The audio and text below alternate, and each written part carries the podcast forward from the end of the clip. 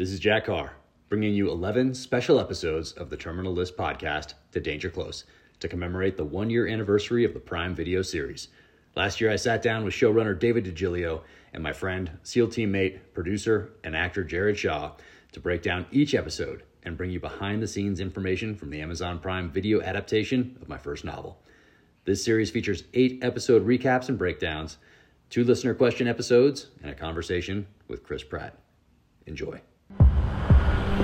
Over 60 men were killed in the worst special operations disaster in modern Residents history. of Coronado, California were shocked by the brutal murder of Lauren Reese and her three-year-old daughter. Navy SEAL Newtown. Lieutenant Commander James Reese survived the ambush but is under investigation.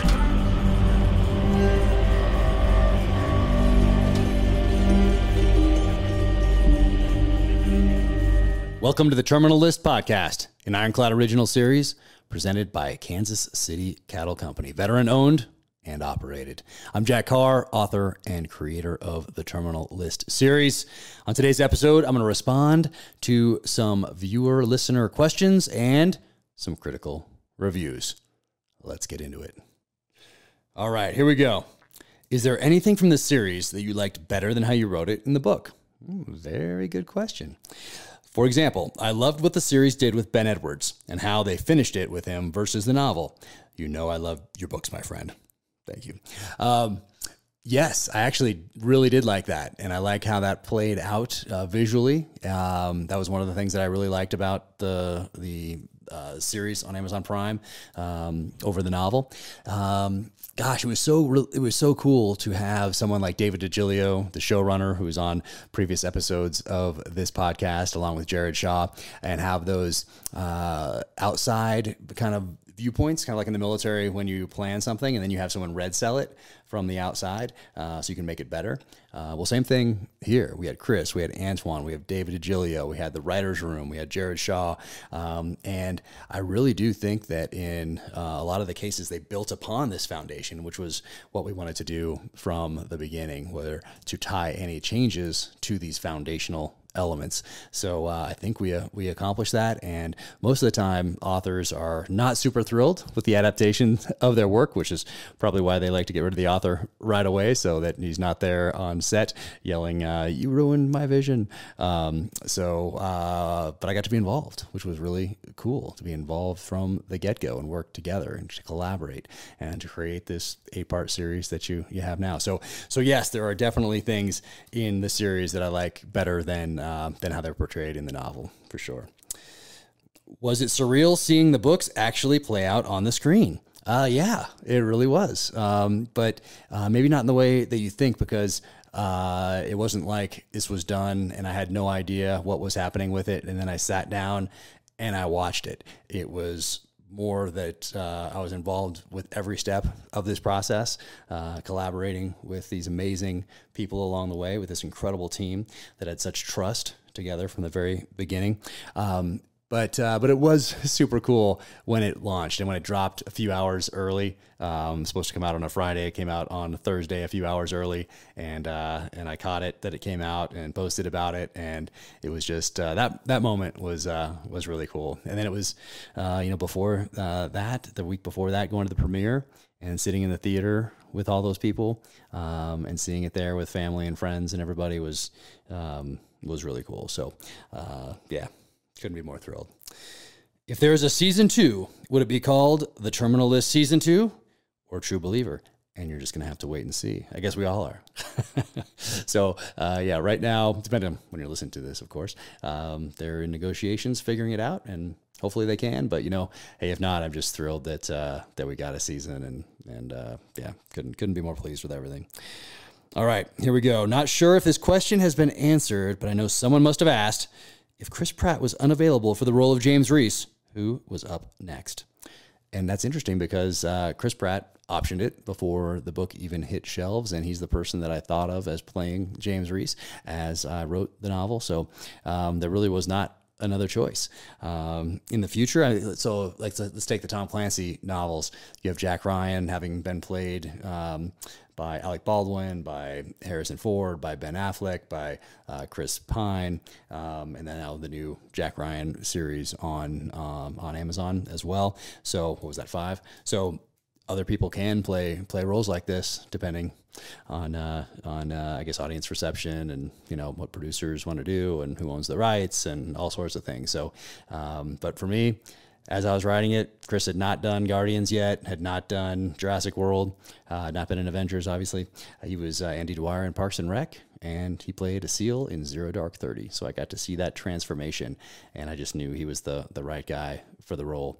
And uh, he was inherently likable on and off screen from the outside looking in, and I had no idea that I had a, a connection to him at the time. Uh, luckily, I did. That ended up being very convenient. Thank you, Jared Shaw. And if uh, if you have questions about that, you can go back to the the first episode of this podcast series where we talk about how all this came to be. So, Chris Pratt was the guy, and uh, he absolutely knocked it out of the park, crushed it, exceeded expectations at every turn.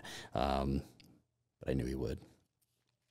Let's see. Out of all the action sequences in the show, which one would you say you're most proud of? That is a great question as well.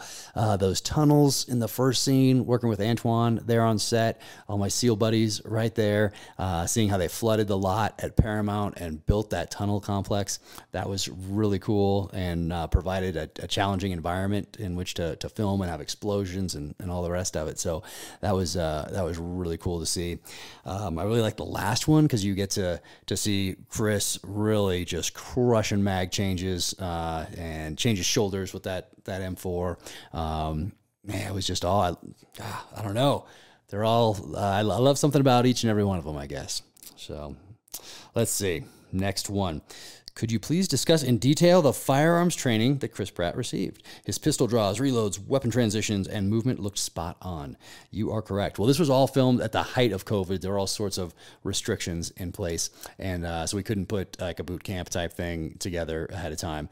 Luckily, Chris has a solid foundation on which to build, and we had uh, military personnel there on set, I should say, veterans there on set, um, helping work through all that training with the actors on all this. Uh, Ray Mendoza is the technical advisor. Jared Shaw is an actor, producer, and tech advisor on it. Uh, we had Max Adams there too, former Army Ranger. He was a uh, second unit director, uh, producer, and writer on the show. So those three guys were there each and every day to make sure that everything stayed grounded in reality and got to work with these guys. So um, Ray Mendoza in particular of War Office Productions. Um, he really worked with Taylor on that shotgun in episode four, so you get to see uh, see Taylor rocking that shotgun, which is really cool to see on film.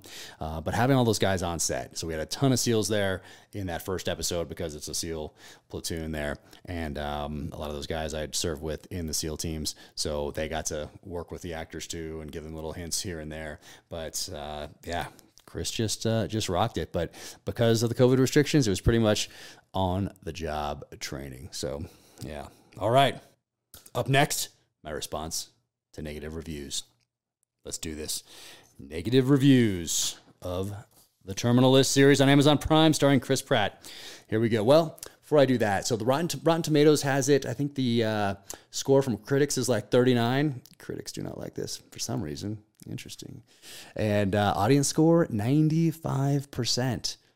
That's crazy. So, uh, you know, when we started this and I sat down with Chris and Antoine and the showrunner, what we really wanted to do was to make a show that spoke to those who went down range to Iraq and Afghanistan and other places around the world uh, over the last 20 years.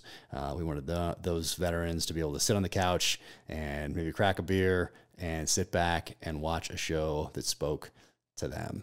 So uh, we wanted this thing rooted in the realities of modern combat. Even though it's a Hollywood production, there's going to be Hollywood things that happen uh, for sure. But uh, we wanted to keep it rooted in the realities of modern combat and capture the mindset of a warrior.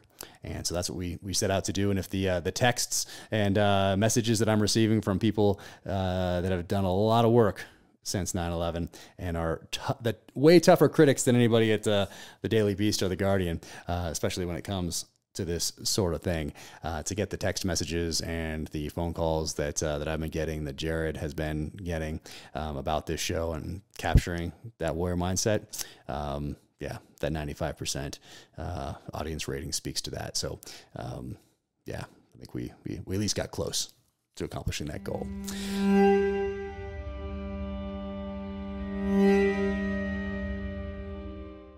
Have you tried Kansas City Cattle Company? If not, why not? Get after it. Here we go. Kansas City Cattle Company. That's kccattlecompany.com. Check them out. Veteran owned and operated. Look at this right here. They have Wagyu beef flat iron steak. This is delicious. One of my favorites. All sorts of steaks. Don't have the fillets out here because I ate them all. Same thing with the tomahawks, which are incredible. And what else we have? Wagyu beef bavette. I don't know if I'm saying that right, but the bavette, B A V E T T E steak. Highly recommended. Absolutely love this cut right here. If you haven't heard of this cut, go to that website, kccattlecompany.com. Check it out. And what is this one here? This is the Wagyu beef Kansas City strip steak, also a favorite. And then the kids love burgers made with this stuff. So this is the Wagyu beef right here. Amazing burgers with this. Uh, all sorts of stuff on that side. Here we go. Beef chorizo right here.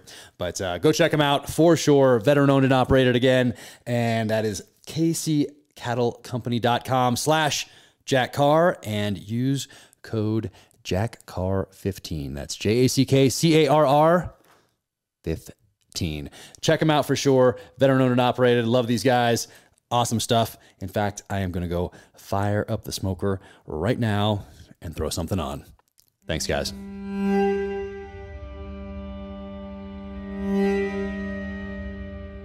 All right, here we go. The Daily Beast. Hmm. This title here is Chris Pratt's The Terminal List is an unhinged right wing revenge fantasy, which is strange because I think the only thing right wing about it is that the protagonist is uh, strong, competent with weapons and tactics, and holds those in power accountable. Maybe that's making some people nervous because that can be unsettling to some, including senior members of the military uh, who continue to fail upward, which is what we've seen over the last 20 years. Uh, let's see. This article here was written by someone named Nick Schlagler. Never heard of him. It starts with something cool. It says Rambo mode in red. I thought that was a good start, Daily Beast.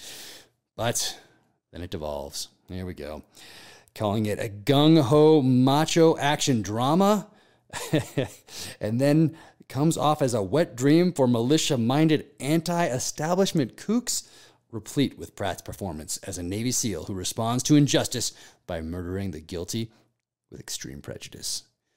Yeah, that's about it. Solid. I think these negative reviews are going to get a lot more viewers watching this show than uh, if the Daily Beast had liked it, certainly. Because when we set out, we certainly did not set out with the goal of uh, hoping that the Daily Beast would like it or trying to get the Daily Beast to like it. That was we wanted the opposite of that. So, um, so I love these reviews. Let's see. What do we have here? There is some serious danger to the terminal list, courtesy of its excessive take on military conspiracy genre, the single mindedness of the character, warps an otherwise straightforward payback narrative into something dark and disturbing. So this person wanted a more straightforward payback narrative. Huh. Let's see. Pandering to red state viewers with routine references to beer, guns, country music, and hunting. It does not sound like much fun over there at the Daily Beast. They are not fans of beer, guns, country music, or hunting, apparently. Uh, good thing that their ancestors were, otherwise, they would not be here today. All right, how about this next part here? It says, It feels like numerous generic pot boilers targeted at men who dream of taking up arms against a system that preys upon both the innocent and the servicemen and women who risk their lives to protect it. Yeah, yeah good. good. Astute observation there, Nick. Yet, its one uniquely prickly element is Pratt's Reese, a hardened warrior who has no qualms about fatally felling his em- enemies and goes about repeatedly proving that during every violent showdown. Well, that's kind of the point, but okay. Not going to talk this out. Uh, Reese's methodical viciousness is so over the top and uncomplicated by considerations of right and wrong that the series serves as a celebration of whatever it takes brutality carried out by an individual who's appointed himself judge, jury, and executioner. Once again, Nick, these are not astute observations, my friend. Pratt's protagonist is a modern day Rambo. Nice. I don't know if you mentioned the tomahawk in there. Mm-hmm. 21st century Rambo knife. All right. Uh, and while that means there's little suspense to the proceedings, we know Reese is correct about his suspicions and that his enemies are villains who deserve their fates. His lack of inhibition makes him more than just a cardboard cutout Navy SEAL, allowing Pratt to tap into a strain of bloodthirst that's far removed from his typical good guy shtick. Once again, not telling us much here, Nick. Come on, let's see what you have here in this next paragraph. The Terminal List's decision to posit Reese's reign of terror as virtuous is ultimately its defining characteristic, affording a window into a conservative America mindset that views the government as inherently corrupt. Now, where would we get the impression that the government is inherently corrupt? Hmm. And lone wolf military men as the only figures capable of making the world a more honorable place. I am justice, pronounces Reese toward the end of this modern warfare style rampage, and the lasting impression left by his Odyssey. Ooh, I like that you use Odyssey in there. Nick, point for you. Is that it's been crafted to appeal to a target demographic that relishes the idea of grabbing a machine gun, sniper rifle, and battle axe. Yes, you did mention the axe. And overthrowing the crooked status quo and its shadowy profiteering leaders. There's no arguing that such a tact has been taken countless times before, but our, in our current domestic socio political climate, one's tolerance for such rebellious fantasies may vary. Ooh, man. Nick, not really a rebel, buddy. Mm, all right. There we go. I'd still have a beer with you, though. Well, I forgot. Don't like beer. Well, glass of wine, perhaps a champagne. You can have the champagne. I'll have the beer. All right, Slate. Title Chris Pratt's new show is a right wing fantasy, but that's not the worst part. It's not the worst part. Rebecca Onion? Well, Rebecca. As James Reese's creator, Jack Carr, himself a former SEAL with just the kind of bearded, glun slinging author photo that you'd expect, described the story in the preface to the first book in his Terminal List series. It is about what could happen when societal norms, laws, regulations, morals, and ethics give way for a man of extraordinary capability, hardened by war, and set on a course of reckoning. A man who is, for all practical purposes, already dead. Rebecca, this is starting strong. This is starting strong. The answer to that question will not surprise you.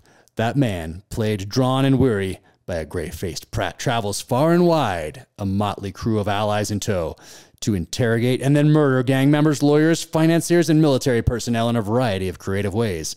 The conspiracy that killed his team gets revealed by bloodshed, and plenty of it. Yeah, yeah. Rebecca, I think we can be friends. Here we go. Yes, it's another invitation to worship at the altar of the Navy SEALs who have become, in the decades after 9 11, our culture Industries warrior saints, which isn't good. Eh, well, you may be right about that. And if you think the show is bad, the book, which is fast paced and bloody and replete with descriptions of weaponry and gear, is worse. All right, I take it back, Rebecca. Maybe we can't be friends. Just kidding. Just kidding. Pratt and showrunner David DiGilio toned this thing way down for Amazon Prime Time. Carr tells you right off the bat in his book that it's about a consolidation of power at the federal level that he sees as a danger to freedom. In quotes. Hmm. Yeah, that's pretty much true. Read the preface to my novel. Reese's ally in journalism is trustworthy because of her work exposing the lies and cover ups that followed the Benghazi fiasco. Yes, that's true. Reese even drinks black rifle coffee in the morning, tempered with some cream and honey. And in parentheses, she writes, That last part sounds good, and I'm going to try it. Rebecca, I had a feeling we could be friends. Yes, that is how I take my coffee too. The Terminal List is a classic American fantasy about the goodness of the SEALs, the corruption of high level government officials, and corporate shills, and the purifying quality of righteous violence. That's a good last line. I, uh, yeah. Well done, Rebecca. Well done. Uh, all right. And then let's see, what else do we have here? Just a couple more here. RogerEbert.com calls it an alpha male cry for help. RogerEbert.com. Oops. Let's see. Uh, EW's assessment is that Pratt's version of traumatized seriousness is all vacant stares and bicep rage. The Hollywood Reporter says the target demo watched the series in order to see patriotically waving flags and substance free military jargon. Once again, a lot of these critics not liking the flags at all. Well, at least in this one, no one mentioned the uh, uh, don't tread on me flag like in the last review. Didn't have to go back to the 1700s to take the side of the British. So at least I can appreciate a little bit of that anyway. All right. One of these reviews even asked the question that someone had asked about the books previously. Very, very similar anyway. They said, What do you even call a show like this? Question mark. And they didn't mean it in a nice way. And uh, as with the books, you know, you call this thing the number one show on Amazon Prime Video. And just like with the books, I answered it the same way. You call it a number one New York Times bestseller. So thank you to everybody who made this the number one show on Amazon Prime Video. And thank you to everyone who made the novels number one New York Times bestsellers. I sincerely appreciate it. And I cannot wait to get book six out there this coming spring, spring of 2023. Thank you so much for joining me on the Terminal List podcast, an Ironclad original series presented by veteran owned and operated Kansas City Cattle Company. You can follow me on the social channels at Jack Carr USA, officialjackcarr.com. That is the website. You can sign up for the newsletter there and you can click on shop for the merch. And if you enjoyed this podcast, be sure to leave a five star rating and review wherever you get your podcasts. Until the next time, take care out there. Stay safe, be strong, keep fighting.